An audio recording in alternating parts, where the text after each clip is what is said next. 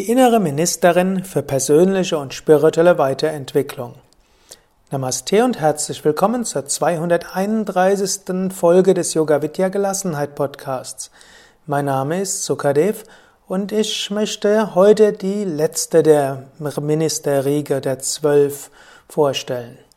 Es ist die Ministerin für persönliche und spirituelle Weiterentwicklung. Sie fragt dich, wie kannst du wachsen? Wie kannst du dich entwickeln?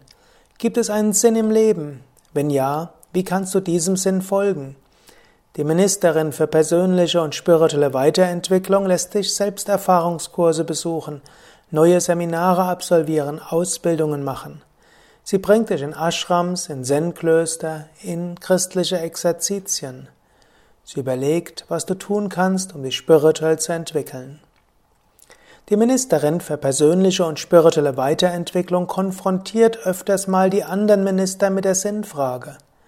Sie kann in die Antriebslosigkeit führen, wenn sie die anderen entmachtet. Sie kann dich in die Midlife-Crisis führen, wenn du dein Leben ausgerichtet hast auf Erfolg, äußere Prinzipien oder auch nur auf deine persönliche Familie. Sie kann sich nach äußeren Verlusten sehr massiv bemerkbar machen. Sie kann auch Vetorecht ausüben. Und bei spirituellen Aspiranten sollte sie das auch. Sie kann sich aber auch wunderbar verbünden mit allen anderen Ministern und so dem Leben einen tieferen Sinn und eine tiefere Grundlage geben. Manchmal verbündet sie sich zum Beispiel mit dem Minister für Prinzipientreue. Dann bekommt sie als Gegenspieler die Ministerin für Gemütlichkeit, vielleicht auch die Familienministerin oder den Sicherheitsminister. Wenn sie sich zu stark verbündet mit dem Prinzipienminister und dem Leistungsminister, kann daraus auch Fanatismus werden.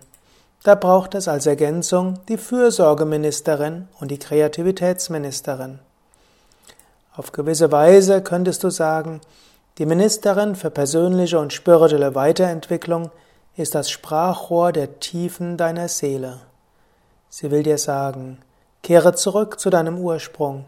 Erfahre deine wahre Natur. Erfahre Gott. Die Ministerin für persönliche und spirituelle Weiterentwicklung hat als Entsprechungen Steinbock, Wassermann und Fisch.